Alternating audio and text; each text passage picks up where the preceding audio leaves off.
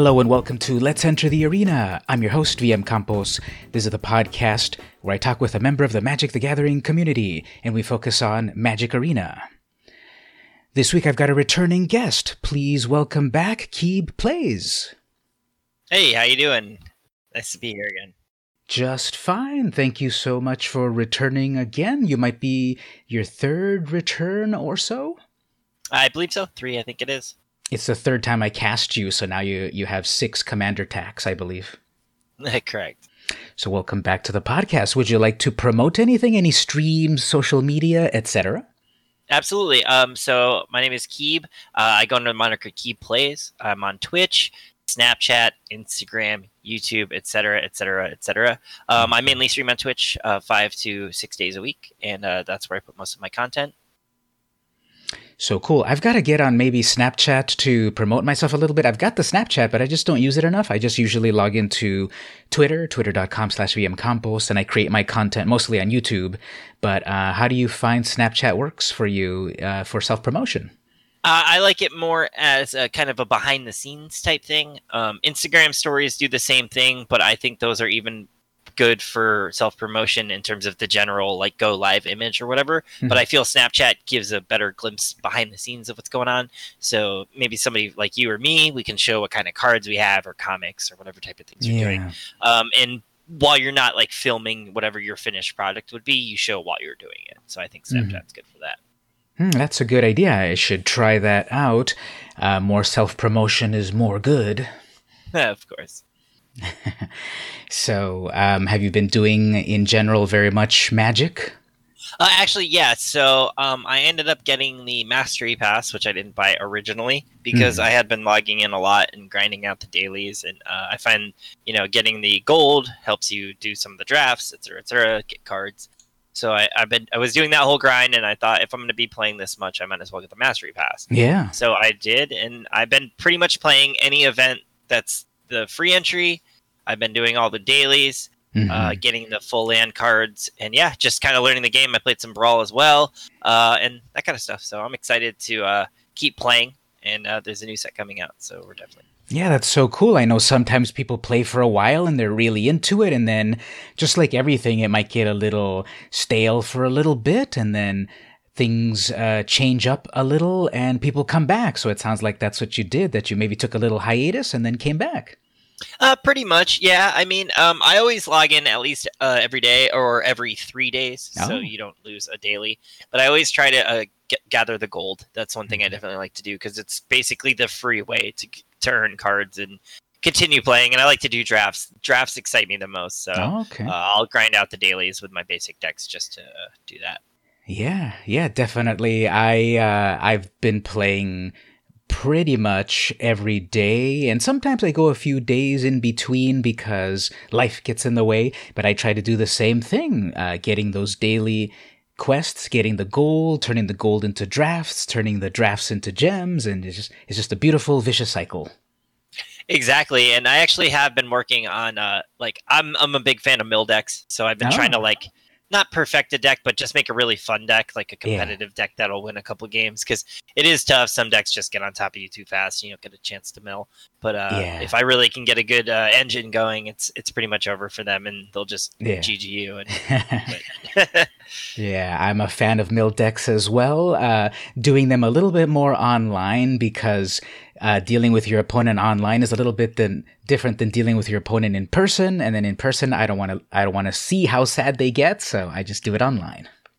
I feel like, um, at least with my friends that I was playing with when we did play in person, um, whenever I, as soon as I busted out the mill deck, they almost just didn't want to play. Yeah, yeah, exactly. So that's the good and the bad of of doing that. Do you ever also put any like hand disruption in in that sort of mill deck, or just off the top of their library?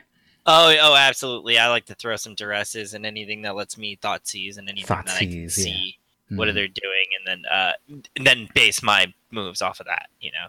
Well, I've played a few four-player games of uh, standard or modern, and I I was that guy. I was the Dimir blue black mill discard deck, and like my perfect turn was turn one, okay, black mana, I play Vicious Rumors. Okay, now all my opponents discard a card from their hand, and they lose one life, and they uh, mill from the top of their deck one, and I gain one life. So right away, I'm the enemy.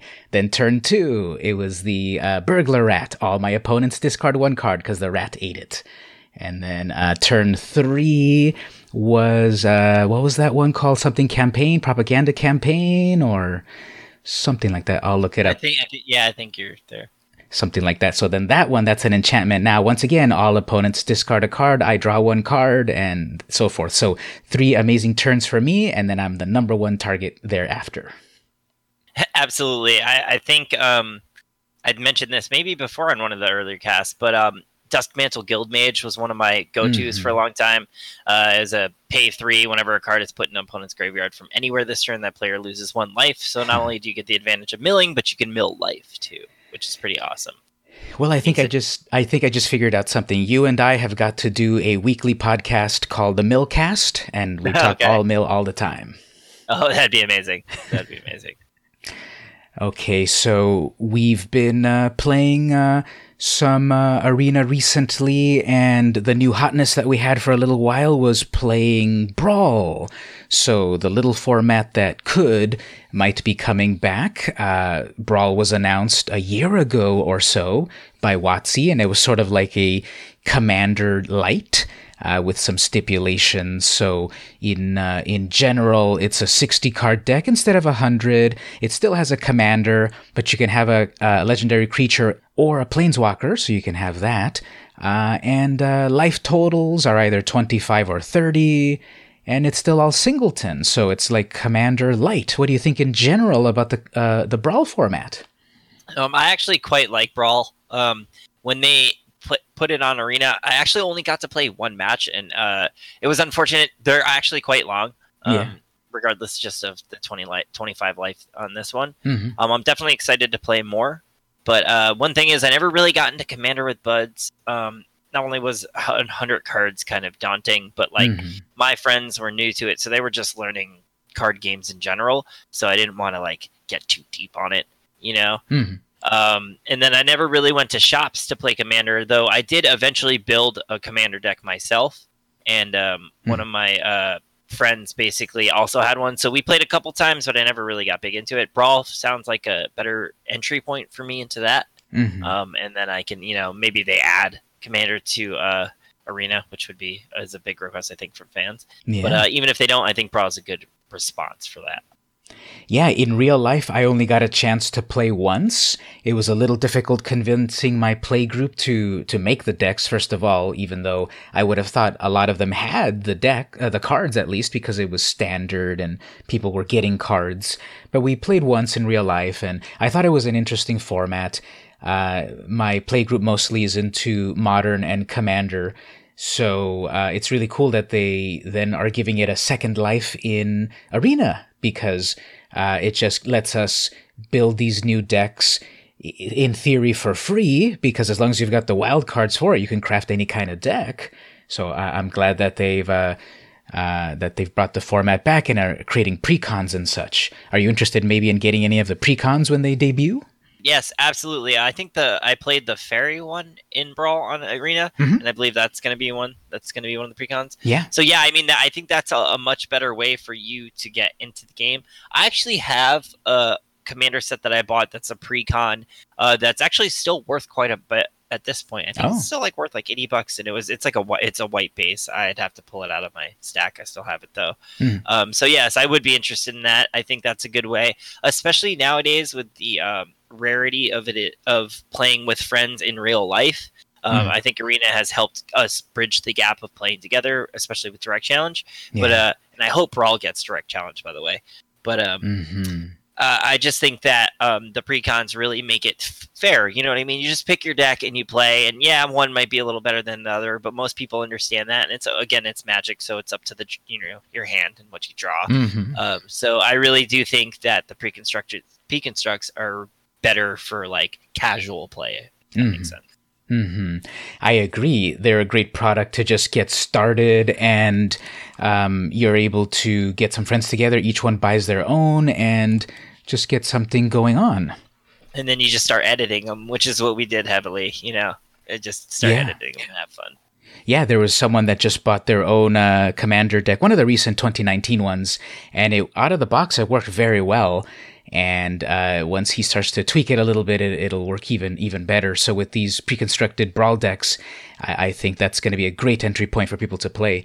So during the brawl event, I, I was I actually did play that fairy deck, and I liked it a lot. I liked that it had a lot of synergies. Did you notice that a lot of like pieces fit together with it? Oh, absolutely, and I think that's you know the hallmark of a good uh, commander brawl or EDH deck. I actually didn't know commander and EDH were the same thing for a while. Called me a noob. Yeah, but uh, yeah so so I, I think that's the hallmark of a good deck and i think um, the bonuses of playing a, a format like this is that you get to play cards that you normally wouldn't you know in a, a Mhm. 60 card deck where you're really trying to trim down and have multiple copies of something and really make a, a solid engine for you to get wins or whatever um, i think this gives you more of a chance to play the ones that uh, you know like have coin flips in them or choose one or the other Hmm. or you know so you get a lot more situational things especially when now on arena it's just 1v1 but when you get into a multiplayer type setting you know you can really respond to what's going on and i think that's the appeal of this format. So yeah. Exactly what you said about that you have to think a little bit more in terms of you have 60 cards to to fill the deck in and instead of having to having the luxury of doing two or three or four of a card you have to think about using cards you might not have normally used but that they still kind of come together in the synergy of the deck. So what I liked about that Alela deck, the the the commander there, or the Brawlmander, someone else said it, and I thought that's a fun name, Brawlmander. Uh, the Brawlmander of that deck, Alela, she makes uh, fairies every time you uh, cast enchantments or artifacts, and there were plenty of artifacts and enchantments in that deck to get the synergies going. Absolutely. Um, I mean, her base attributes are just insane to begin with, and it's something uh, I was thinking about talking about uh, what cards I like from Throne. Sure. But um, and then yeah, exactly. And I mean, flying is something that uh, if you get a lot of flying out, it's really hard to stop. Mhm. So uh, getting a plus one plus one a, a base for all of that is awesome. And like you said, spawning um, blue fairy creatures uh, with more flying just becomes pretty mean. Well, if you've got an idea right now for a good uh, Eldraine card or two that you like, let, let me know. What What is it? Um, Alela was actually just one of the ones that I had put there um, because flying, death touch, and lifelink are three of the base Mhm. attributes that I just think are really, really strong. Um, who likes to deal with any of those, Mhm. especially getting life back? So Yeah, and then she gives those flyers a plus one plus zero. So even though she makes one ones, she actually makes two ones as long as she's still on the battlefield. And I, I went to her deck right away because I saw she had the lowest casting cost, four in total, uh, one generic, one white, one blue, one black. And yeah, four mana for a 2 3 flyer Death Touch Lifelink by itself is really cool. But then when it gives other flyers plus one, and then she makes more 1 1s, I think I, I saw right away, I thought she was like the, the best deck of all of them. yeah, that's the way I felt. Um, exactly like you said, and I feel like anything that's quicker in arena uh, is pretty strong. So uh, the, the lower casting cost plus all of that was very hard to say no to. Yeah. I tried playing with uh, all of them. I didn't get a chance to play uh, with the one, uh, what's his name? Chulane? Something, something, teller of tales, something like that. I heard someone else pronounce it in a very interesting way, like Kulane, because it's C H U L A N E, and I would think, okay, Chulane, that's what makes sense to me. But someone else said Kulane, and then he said, or it might be Cullen, because it's supposed to be Irish or something. I'm like, wow, that's true. Why don't they give us like pronunciation guides for these? Because sometimes uh, it's like, how do you even say that word?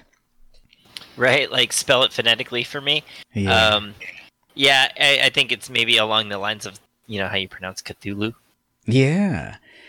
Yeah. So I tried all of them except that one, Kulane or Hulane or Hulane, however it is. Uh, I tried all of them except that one.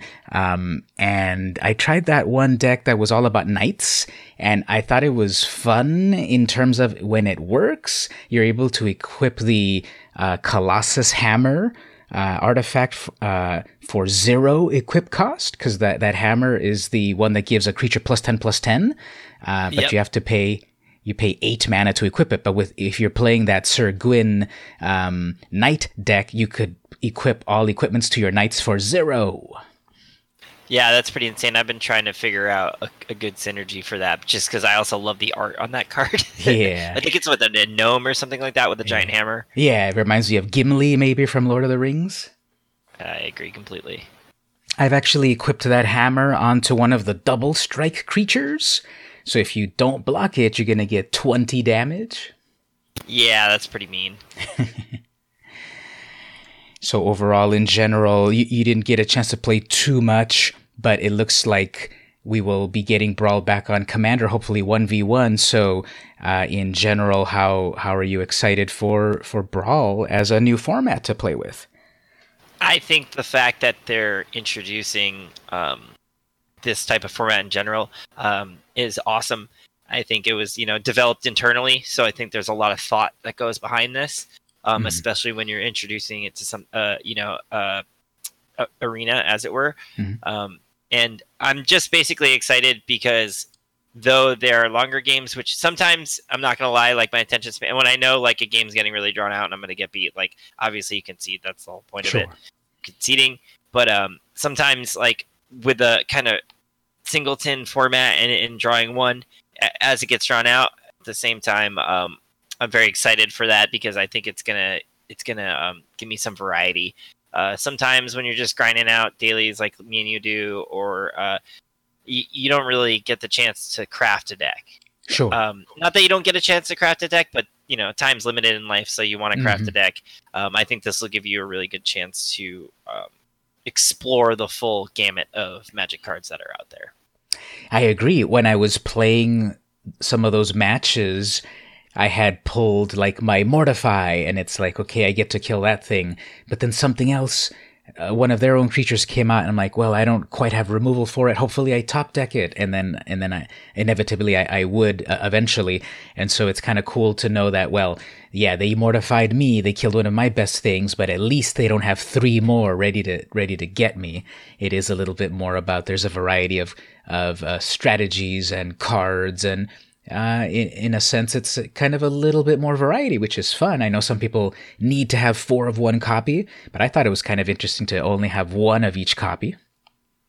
I think that it definitely opens the meta up, right? Like Mhm. you can have a a very well performing budget deck versus somebody that spent a lot of money on their EDH deck. But like again, it's the luck of the draw at the time. And yes, like you said, when there's only one copy, like all of a sudden your ravenous chupacabra becomes very important, right? Yeah. Because that's going to kill one thing and give you a creature on the board. And then if you have something that activates based on, you know, casting creatures or et cetera, et cetera, you know, the way you got to think about your deck, then it becomes awesome. You just dropped a, a huge threat, but I'm just going to destroy it with a baby. Yeah. You know, if we uh, if we had some fun playing with these brawl decks, they were helmed by a commander, either a legendary creature or what's unique to brawl is a planeswalker. So right now, standard has a variety of legendary creatures and planeswalkers, which some will rotate out when we get to Throne of Eldraine uh, next month.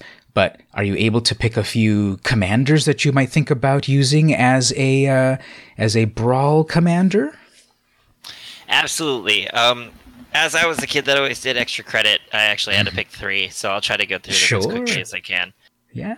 Um, God Eternal Oketra is actually somebody who I dealt with in just a regular like ladder match yesterday, or not Mhm. ladder. I guess it's just a regular match that uh, daily match Mhm. that I was playing yesterday, and uh, I really thought that this would be a decent commander. Um, mm-hmm.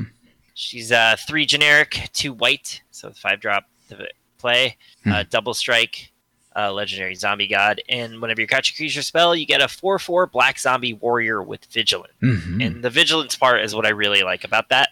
Mhm. Um, those are going to go into your battlefield, and you could just start equipping them and make your four fours as you cast creatures. When you have all this mana and a bunch of cards at your disposal, um, you can just you know go creature heavy and make this very very strong. hmm And now that I'm looking at the card, um, this is something cool about it also. Normally, when your commander dies or is exiled or whatever, you choose to let it go to the graveyard or exile or oftentimes back to the command zone. But then you've got the commander tax, you pay two more. Well, I just noticed, and I and I just was reminded of it. Uh, Oketra here, when when she dies, she can go back to your library. So you're gonna save that commander tax because you can just put her three cards down into your library, draw her, and cast her again for that regular five cost instead of seven. Exactly, and I thought that was pretty nice. I, I there's a couple cards that have like similar features, and I actually knew that there was a a, a, a, a positive to that, but I really mm-hmm. didn't know how it was gonna um, uh, uh, show itself. And yeah. you just completely explained it to me, and now I feel even better about it. Yeah, I think that uh, I hadn't thought about it until I until I looked at the card myself because just those stats are great. I liked playing with that card actually when I was part of the early access streamer event for War of the Spark. I wanted to make some sort of cat deck, and so I put um, you know, Ajani's Pridemate and Charmed Stray for some life gain stuff. But Oketra, she's a cat. There's not enough space to put Zombie Cat God, but she's a cat. So I put her in there too. And she was really cool because I would summon her and then I would summon the one casting cost uh, Charmed Stray and it would give me the 1 1 cat plus a 4 4 Vigilant Zombie. So that was great. That is definitely, uh, um, you get a lot for a little right there. Definitely. I Really like and then and then the double strike as well as the commander. So if you're gonna pull her out and start using her, you get a three six double strike. Mm-hmm. Yeah, I think that might be fun as a as a brawlmander. What about any of the cards maybe that fit in that sort of like mono white deck? Because you you're you've got uh, only white mana to work with in in that in that command in that brawl deck. I mean, you're gonna get. I would go what uh, Healer's Hawk, Leonin Vanguard, because mm-hmm. you're gonna get health gain based off that. Anything kind of in a white weenie deck would really be good here. One copy each. Pridemate, throw yeah. Pridemate in there. You're getting health gain. Um, plus, you're just getting that Pridemate's getting fatter and fatter the whole time. Mm-hmm. Um, plus, uh, as you cast all these very cheap creatures, you're getting those four four vigilance, which vigilance is very strong, especially um, early game. Mm-hmm. You know, you can get a bunch of 4 4 vigilance that's going to block down or negate any threats that are coming. So I mm-hmm. thought that you can be uh, not only aggressive with this deck, but it becomes also dangerous late game because if you start casting very uh, expensive scale spells, but you're also getting a 4 4 creature on top of it. Mm-hmm. So. I would also think about using the instant God's Willing that's the one that, uh, for one white mana, it gives a creature protection from a color. So, again, there's going to be removal running around, and your Brawl deck seems to work really well when Oketra's out, so you want to protect her. With God's Willing, one white mana, protect her against any uh, any kill spell, any colored kill spell, and then keep her keep her in the game.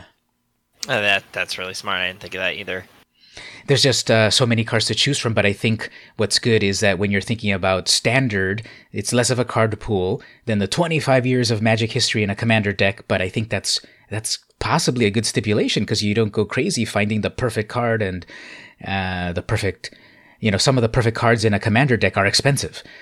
Absolutely. Yeah, when you're dealing with a standard card pool, they're often a lot more, a lot, often a lot of times more affordable. Maybe not as mana efficient and such, but they get the job done in a singleton format.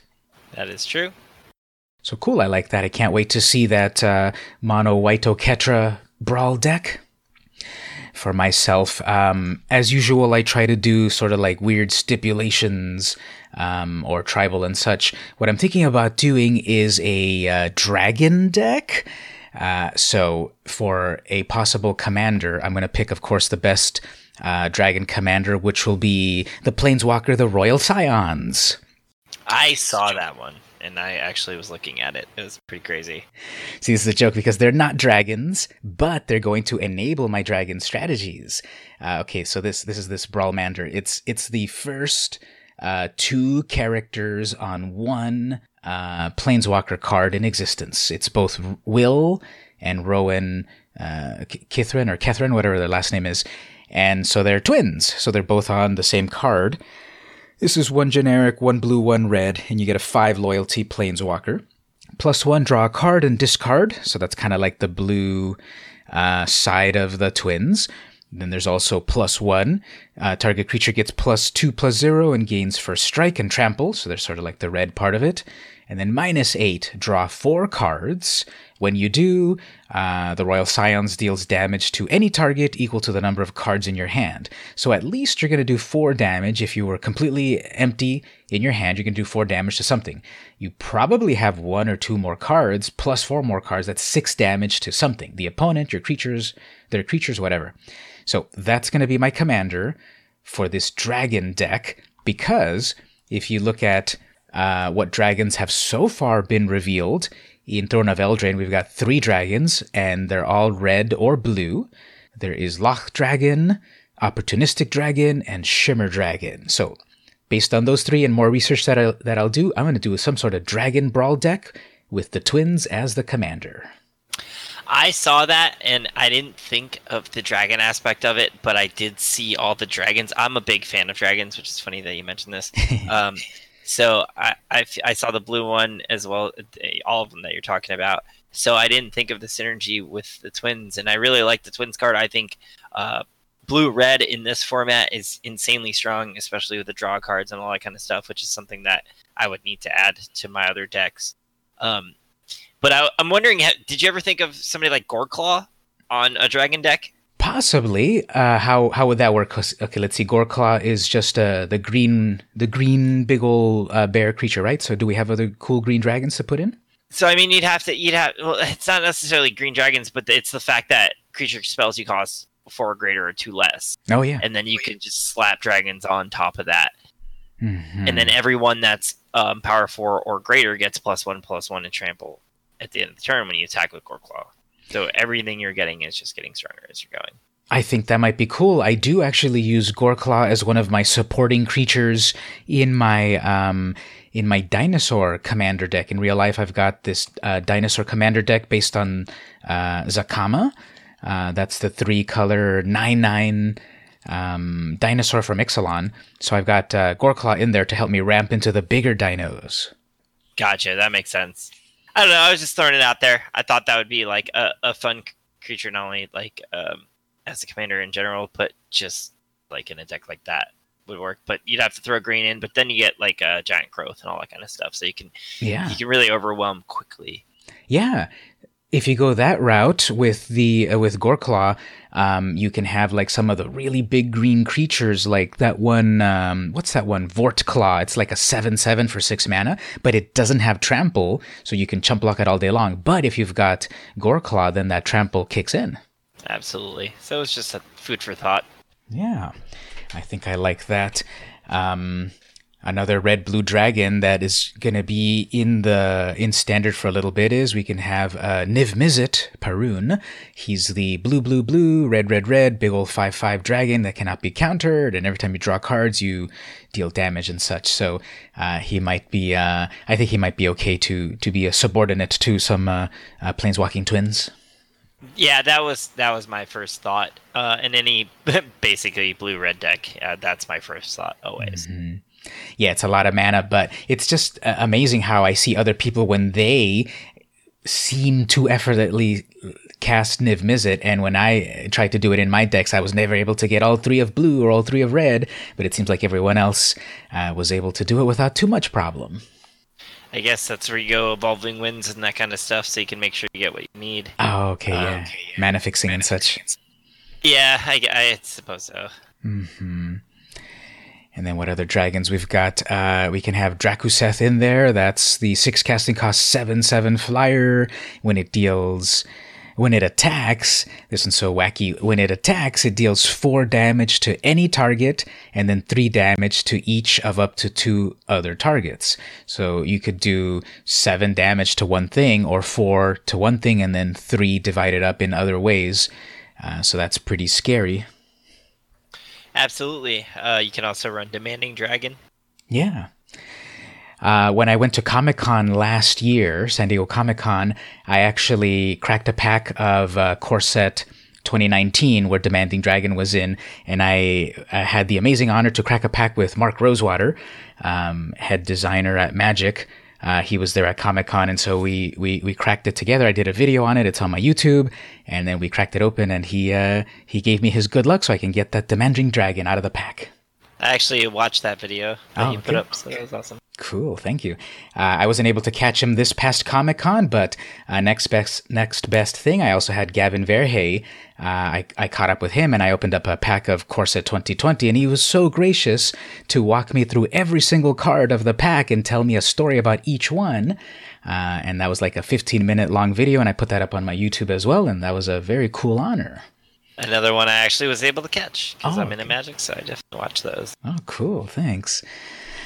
Well, uh, let's keep going with your homework. Uh, let's go for that A plus. What's your second uh, commander that you? Oh, will this actually be my third? I was able to slip second in there in that Oh. conversation. I thought Goreclaw would be Oh, fun, okay. and um, not just you know the deck you were talking about, but I, I thought he would be fun in any deck just because you get the the two less generic or on any four or greater, so you can just start putting down real fat creatures for a cheap cause. hmm Maybe like a fun uh, Pelakka Wurm. That's the seven seven worm that gives you seven mana or seven life when it gets summoned.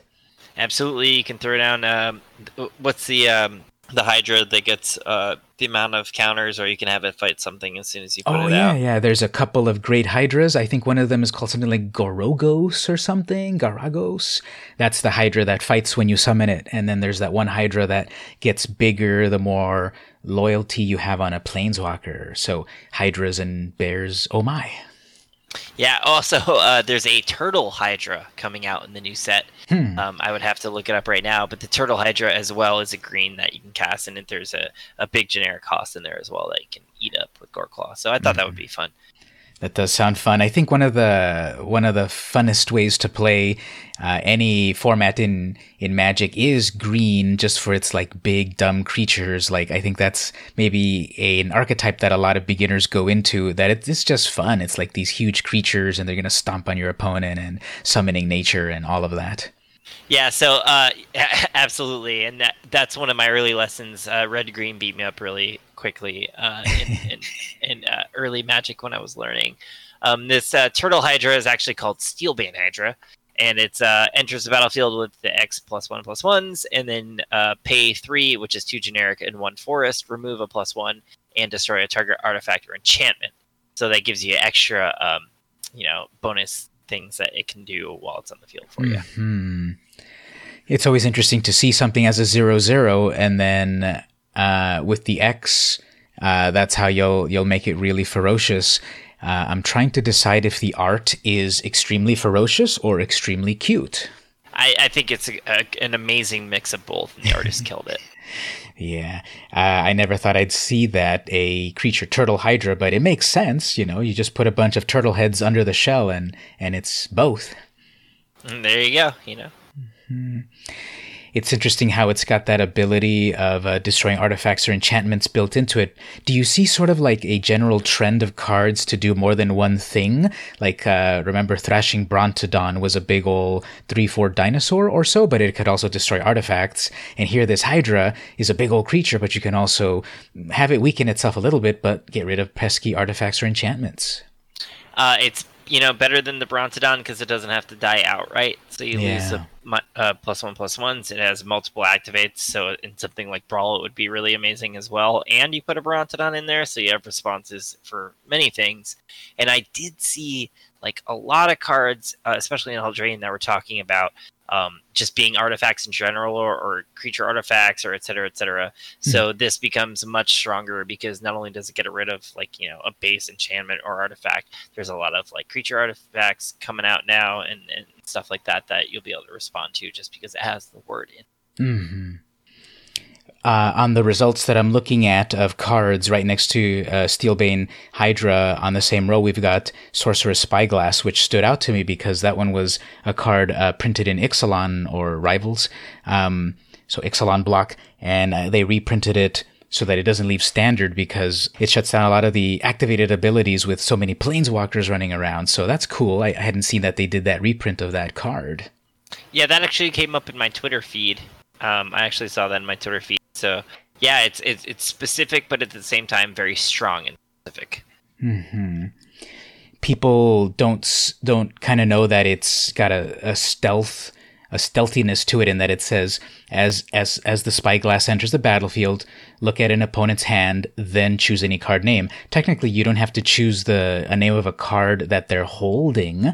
You get to look at their hand and then uh, you know say the name of their planeswalker that they're not holding at that moment. Uh, sometimes people uh, don't notice like you know commas uh, in a rules text, which slightly alters uh, concepts. No, yeah, it's it's definitely a big deal and something that Arena has been able to teach me more and more of. Hmm.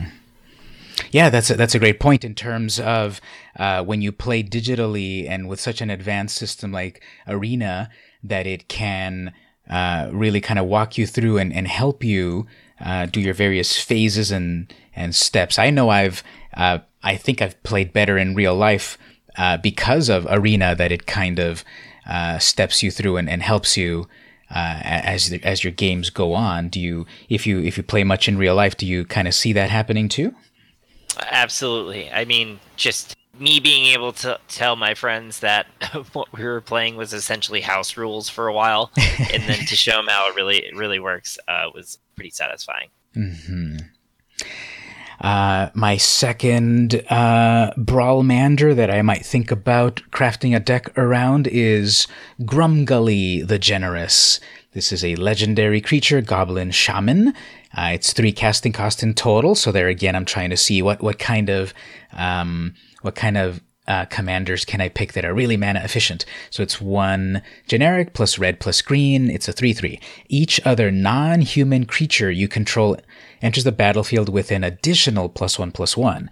So right here, this is really incentivizing me to go create non-human, a non-human brawl deck, and there's plenty to pick, right? There's uh, fairies and uh, scarecrows or artifact creatures, and uh, they all get bigger as long as we've got Grumgully out on the field, and just the art and the name, I'm gonna have a lot of fun uh, summoning it and saying, "I summon Grumgully the Generous." that sounds like a blast to do. Mm-hmm. Plus, it's got red mana, so I think I'm gonna throw in a lot of burn spells and. You know, uh, with green, you have your giant growths and that sort of thing. So I think those will gener- synergize pretty well. Maybe uh, with a little bit of ramp with those uh, mana ramp spells and get some big creatures and give them all plus ones. Steamkins, etc., etc. Oh yeah, the dreaded street Steamkin. That's the one that gets so big so fast. Absolutely, that would definitely be a big help there. And uh, because it puts counters, these are plus one counters. You can use Karn's Bastion. That's that one uh, land that you can you can pay to tap that land, and it give and it uh, proliferates. So it gives plus ones to uh, thing. It gives more plus one counters to things that have plus one counters. Absolutely. I have actually a, a, deck that I was playing around with on Arena that was blue black, focused on amass, so trying to make armies, and I had Karn's Bastion in there. And even if I don't have much to do from my hand, I just dump some mana into Karn's Bastion, and then my army gets bigger, or my Planeswalker gets more loyalty. So if you're playing with any sort of uh, counters, I definitely recommend trying the Karn's Bastion in the deck. Yeah, um, that actually kind of leads me pretty well into my my, my final one. Um, mm-hmm. I thought this was be kind of a fun card, and, and you're talking about um, uh, cheaper mana cards as well for commanders. So I thought Jace, Wielder of Mysteries, would be a very interesting and fun planeswalker slash uh, commander in brawl or whatever you want to call it. Mm-hmm. If you draw a card while your library has no cards in it, you win the game. So base um, plus one is target player gets puts the top two cards of the library into the graveyard. So you get a bit of a mill, but you also get a draw card on that. So you get able you can draw a card when you need it. Mm-hmm. And then eventually the minus eight is draw seven cards. Then if your library has no cards in it, you win the game. Mm-hmm. So in something where you have 25 life and the game could be drawn out basically based on your creatures standing on the board and doing nothing, I thought this one would be an interesting way to get another way to win. Uh, yeah, alternate win conditions can be pretty fun. Um, that reminds me, if you've got that as your commander, you've got probably a lot of uh, devotion to blue. So what's this other guy? Something, um, uh, something Row Denizen. I always forget the first part of it. Oh, here we go. Sage's Row Denizen.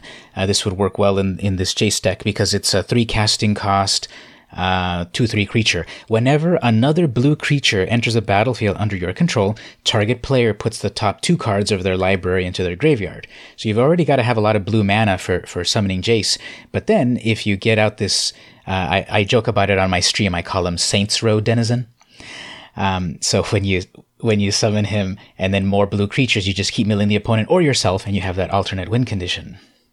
Yeah, I think it's fun. I know uh, three blues kind of steep, but at the same time, uh, in a game that's a little more drawn out like this, I feel like this is something that you know, get cards yourself, and then eventually, when you can, you, you know, you have a full hand.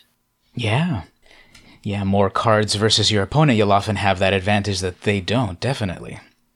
And with a bunch of counter spells to protect yourself, and eventually, when you get uh, higher uh, amounts of mana, you can bring out big creatures like that Shimmer Dragon. That one, uh, that's also a a dragon that needs a lot of blue mana. Yeah, yep, and you can put uh, Tempest Djinns and Ashioks in there if you want some black, etc., etc. hmm I think, however, the problem with Ashiok because it's blue or black hybrid mana, it wouldn't go in a mono blue uh, brawl deck because I guess the rules, to my knowledge, I could be wrong, but I think the rules are when you've got a card that is hybrid mana, they are both counted, not just one or the other mana. Oh, okay. So that's something I didn't know. So there you go. Good Yeah. to know. I'm pretty sure that is a maybe the people in the comments could could correct me, but I'm pretty sure I, I read that that's one of the, the the gripes of people saying, "Well, I want to use this hybrid thing, but it's blue or black, and I'm only going to use the blue of it. But why do I also have to count the black of it?" So that's that's annoying. Uh, good point. But regardless, there's still a bunch of cards that you can throw in there that'll definitely make that I feel like an effective deck. Yeah, we've got to we've got to put our heads together and make the perfect mill uh, brawl deck, and then unleash it onto the world. Oh yeah, just annoy the masses. Yes. So we've been picking a bunch of different cards where um, some of them are from sets that are already out, and some of them are from the brand new set, uh, Throne of Eldraine. So in general, um, on a scale of one to nine thousand, how hyped are you for Throne of Eldraine? I'm pretty hyped. I mean, I like um, scale to one. Uh, I, let's go 970. Okay, so it's over nine thousand. Correct, over 9,000 or 9,700. I guess that's what I'm Sure, saying. or even nine even nine thousand seventy is over nine thousand technically. That is that, that is correct. The math math works. So cool. Like, what are things that are standing out in general about the concept of of the new Eldraine plane, the the Rain and Eldraine plane?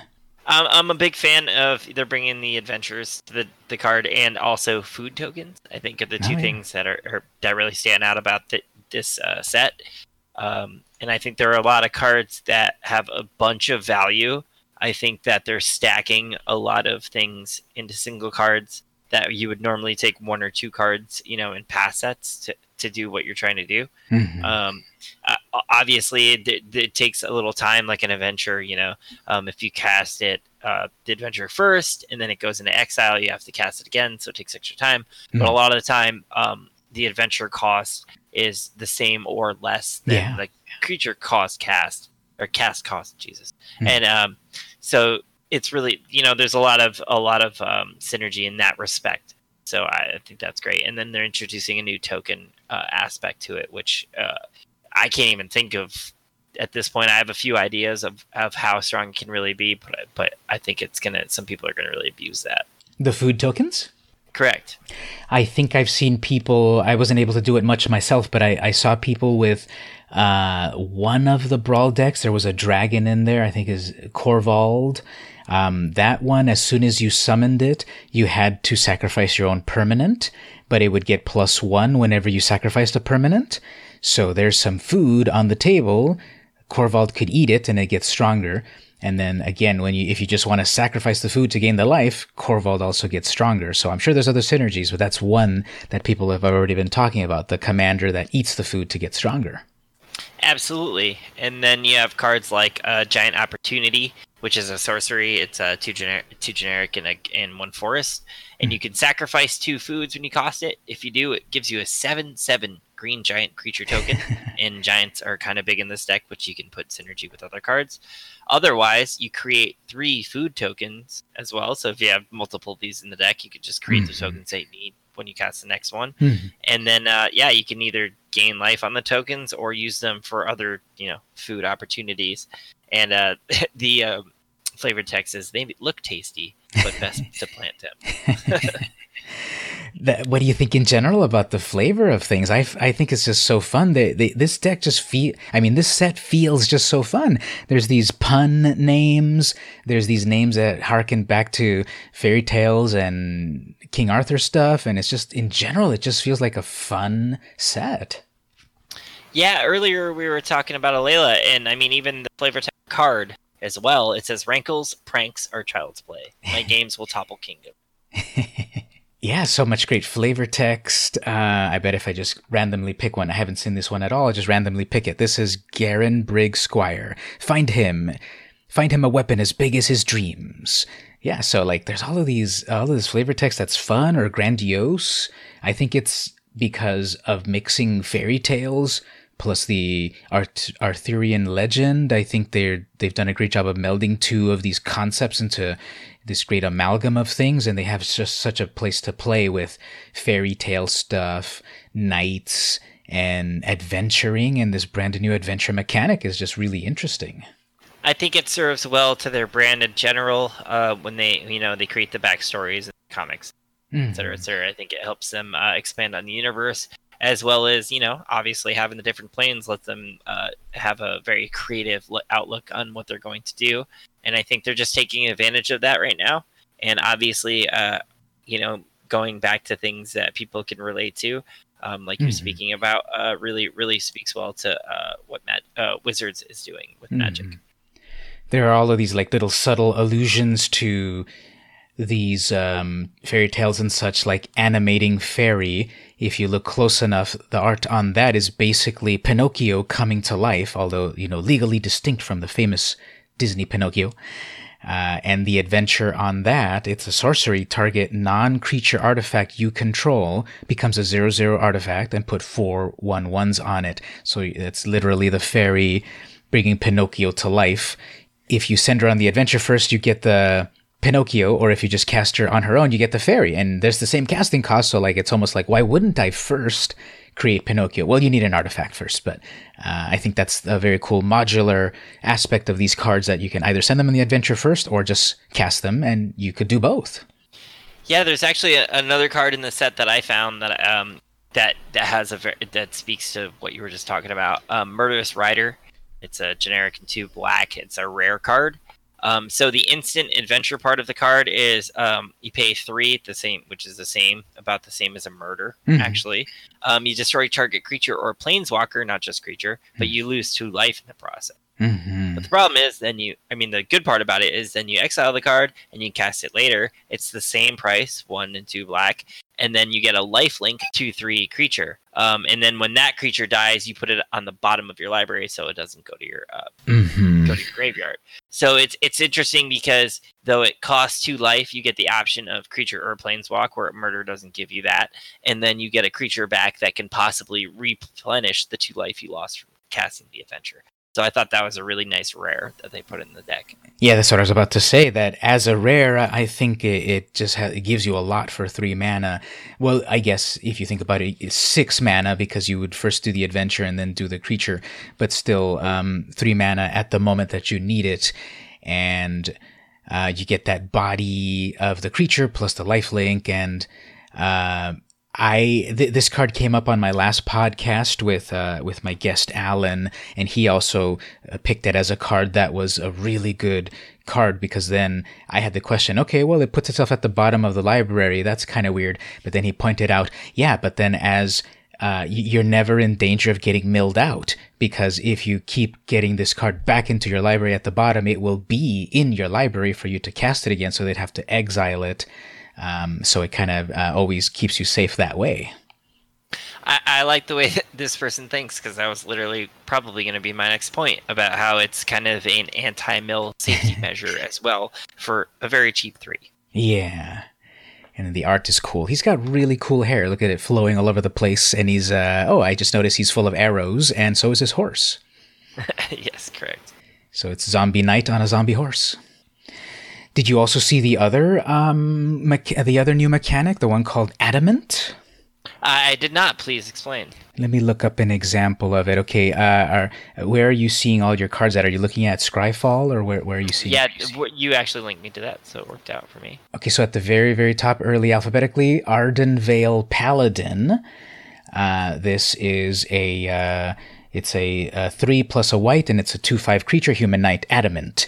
If at least three white mana was spent to cast the spell, uh, the paladin enters with uh, an extra plus one plus one. So adamant is this new mechanic that is like the more of a certain color of mana that you spent, usually three, um, some extra thing happens. So if you just if you paid you know uh, two red and then two white for five total, you get the two five. But instead, if you cast it all with just white mana, it comes in as a four five, and you see that over and over. Adamant is usually three more mana, and you get something out of it. The more devoted, it's sort of like devotion for Theros, kind of that's pretty awesome because uh, that's just a that you're talking about there. So if they have a much one where it you know it enters uh, with a plus one plus one for each uh, specific mana casted to you know or used to cast it, mm. um, then it becomes much stronger. You know, like if that was a I don't know a rare or something like that, and it said you used to, you know uh, three or three planes re- at least reused to cast this, then you get that many more plus one plus ones, not just a single.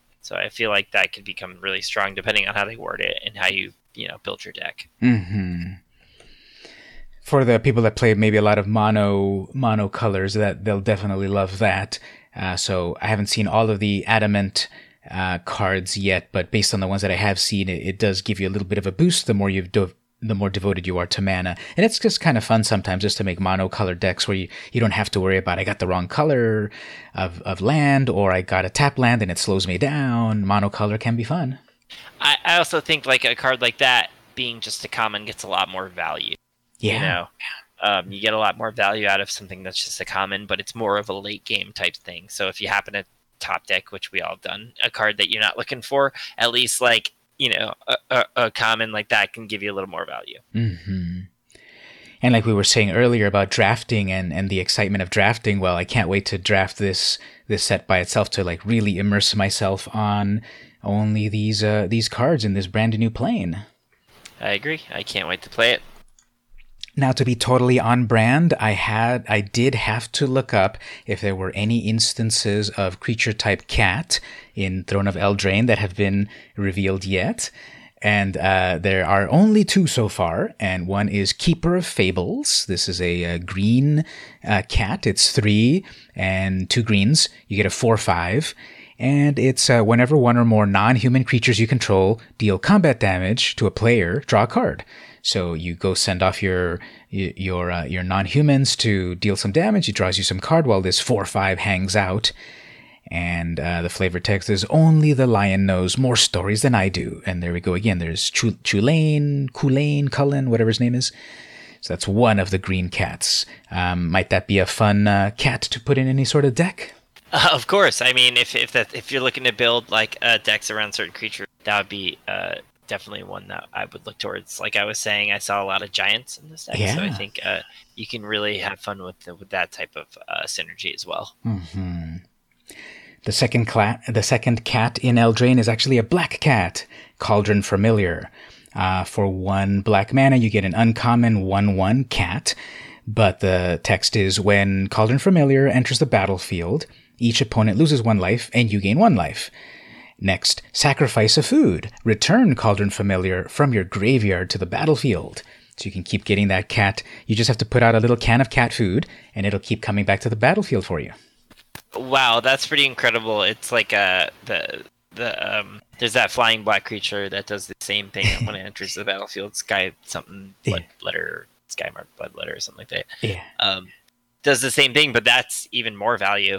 Uh, I think it's a one drop, and you get that that enter the battlefield thing. And then like again you just keep bringing it back if you can or it doesn't need to be food either right? You can just uh, have anything that brings a creature back to the battlefield for you and you get that yeah. back to your hand. Exactly. Somehow that you're able to cast it again and for only one black mana uh, you you would be able to do that. Uh, this is definitely a card where it, it thinks a lot in terms about multiplayer because it says each opponent loses one life. So that that would be fun for those multiplayer decks to once again make you the target when you're when you're beating up on everyone at once. Absolutely. The flavor text is kind of interesting and funny and maybe a little sad. Every day the cat returns to kill the same mouse, which sinks again into the cauldron's brew. There's actually a card that creates mouse tokens, so that'd be pretty funny if you were battling that deck and then all of a sudden you had a cat that kept coming back and there's mouse tokens coming out. Okay, that's what I've got to do. I've got to do a cats and a rats deck. well, now they've expanded to the mouse, which I've never seen before. Maybe I maybe I'm ill informed, but mm-hmm. that's the first time I've seen mouse. Uh, and then there might even be a dog, so we can put ma- mice and cats and dogs in in a deck, and that'll be like a Tom and Jerry deck. Oh my! Well, any uh, any other uh, final thoughts uh, in general about Brawl or Commanders or Eldraine? We've got a lot on our plate coming up in a very short amount of time with a brand new set. No, um, I, my main thought is um, I was looking at a, another card game, uh, Gwent, and they're coming out with a new set, an expansion that's only 80 cards, and I just continue to marvel mm-hmm. at Wizards' ability to um, create new things, bring back familiar things, and overall make a you know a set that's really large. I think this set coming up is what 232 cards or something like that. Mm. Um, and and I don't think all of it's filler. Many many of them are playable. I feel like their internal testing is very strong. I and and I'm just always always blown away by what Wizards is able to do. And this is, you know, not a promotion or any of that kind of stuff. I'm just speaking from the heart here, and I re- I'm really, really impressed what's going on, and I just continue to like to follow it. Yeah, definitely. Um, I think, like just like you said, that uh, there's the range of cards that are playable from all uh, rarity levels. We talked a few common ones that were pretty pretty good, and they are making cards for all the formats that you can find plenty. We didn't really touch on other formats, but you know, people that are more modern players, I'm sure they can find some great cards here. And if you're playing standard, there's a lot of great cards. If you're playing commander or brawl, there's cards in there too. And uh, I'm not uh, too versed on Pauper, but I'm sure there's a bunch of great Pauper cards in here too. Yeah, actually, Pauper is something that I never really knew about until I played it in a an Act Fierce Pauper decks. I'm proud of. Uh, nothing like nothing that like uh, that are going to constantly win, but just something from me never playing the format and then and mm. doing what I did with Pauper was pretty impressive. Mm-hmm. It's fun. Very cool. So, okay, we are over 9,000 hyped on Eldraine. Very good. I agreed. My, my, my scouter is going off. Impossible. Um, so once again, uh, Keeb, what would you like to promote? Streams and social media and so forth. Again, my name is Keeb. I go under moniker Keeb Plays on all social medias, Snapchat, Instagram. Um, I also stream on Twitch, which is my main output. Uh, four to five days, five to six days a week is what I said earlier, and now I'm contradicting myself. But again, again, my name is Keeb, and Keeb Plays. You'll find me everywhere. Great. We'll send some traffic over your way to come and hang out with you. Appreciate it. Thank you for having a chat with me. As for myself, I'm also VM Campos all over the place. I'm on Twitter, twitter.com slash VM. On Instagram, I'm instagram.com slash VM. I've even got my own website, vmcampos.com, which I, which I should update more often, I guess, if I'm promoting it. And I stream also. I stream over on YouTube and Twitch. I usually simulcast. I simul stream, and those are Saturdays. Those are Saturdays at 11 p.m. Uh, and you can find me on Twitch, twitch.tv slash vmcampos, and on YouTube, I'm at youtube.com slash vmcamposjr. Don't forget the JR part. And lastly, uh, I actually can finally reveal it. I was picked by Wizards of the Coast one more time to be part of the early access streamer event. Uh, I'm going to be previewing the cards live of Throne of Eldraine on Tuesday, September 24th. They're going to give me 24 hours to play with the cards and do some drafting and so forth. And I'm going to be streaming. I haven't fully figured out my schedule, but probably as much as I can because they give me 24 hours and I, I want to jam in as much as I can. So I hope you come hang out on the stream as well there, Keeb, on that uh, Tuesday, the, the 24th at some point. Well, we're gonna have to uh, maybe do a couple direct challenges because I too have been invited much, and I'm pretty excited about it. Um, there is a limited window for one of the formats that they're running, but other than that, the 24 hours has a bunch of sealed. Oh, it's a draft. So there's like 11 a.m. Yeah. something draft, and then uh, yeah, the rest of it will play some sealed, and then if not, we can build some decks and battle if you'd like to. Definitely. Okay, okay, listeners, you heard it he- here first. Keeb versus VM Campos, Throne of Eldraine, September 24th. It'll be the Battle of the Ages. Let's get it. Once again, thank you so much for being on the podcast. Thank you for having me. It's always a pleasure. I love talking magic. Thank you so much. This has been VM Campos, and I'll see you in the arena.